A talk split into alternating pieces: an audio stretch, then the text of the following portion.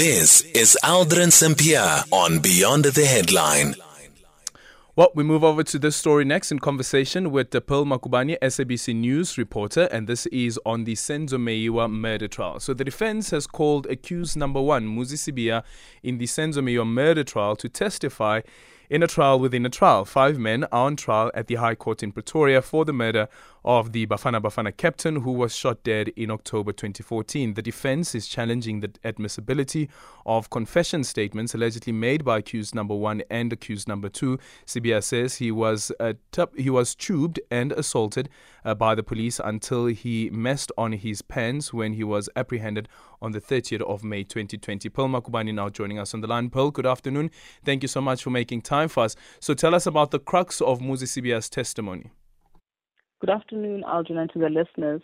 Well, essentially, Muzi said, uh, you know, following his arrest the 30th of May 2020, he was assaulted a couple of times and questioned about his alleged involvement in the Senzo Meyiwa murder.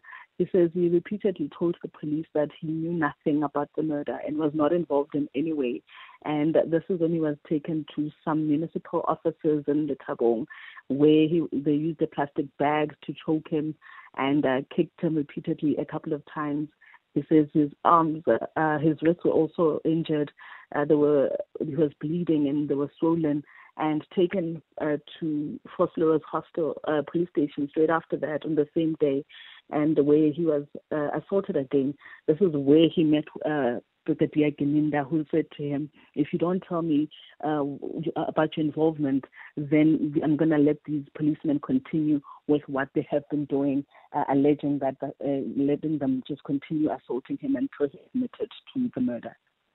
Just, just a bit of clarity. I don't know if I'm mixing things up here, um, but last week we had a dentist that testified um, that he couldn't see any visible marks of an assault. Yet we now hear of, um, is it a J50?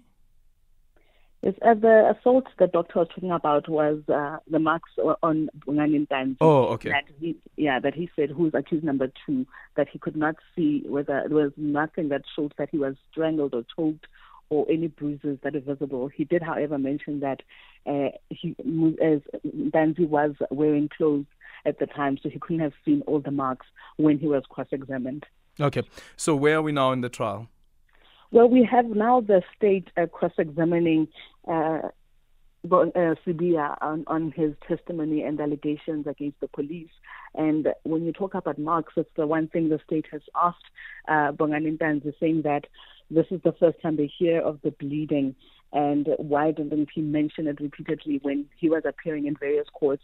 However, then uh, Sibiya sticks to the fact that he mentioned he was being uh, assaulted even to the Tembisa Magistrates Court, which is why he was moved from holding cells to Modderbee prison for his safety. Yeah. Do we expect accused number two to be called as well? Yes, we're expecting that, but it looks like uh, they're gonna the state is gonna take a while on on on uh, on Sibiya because he's back tomorrow again on the stand. As to there were very a lot of allegations that he has made pertaining to the different police officers, including Metro Police officers, who were escorting him during his arrest. Thank you so much for your time. Paul Magubane is SABC News reporter on the Senzo Meyiwa murder trial.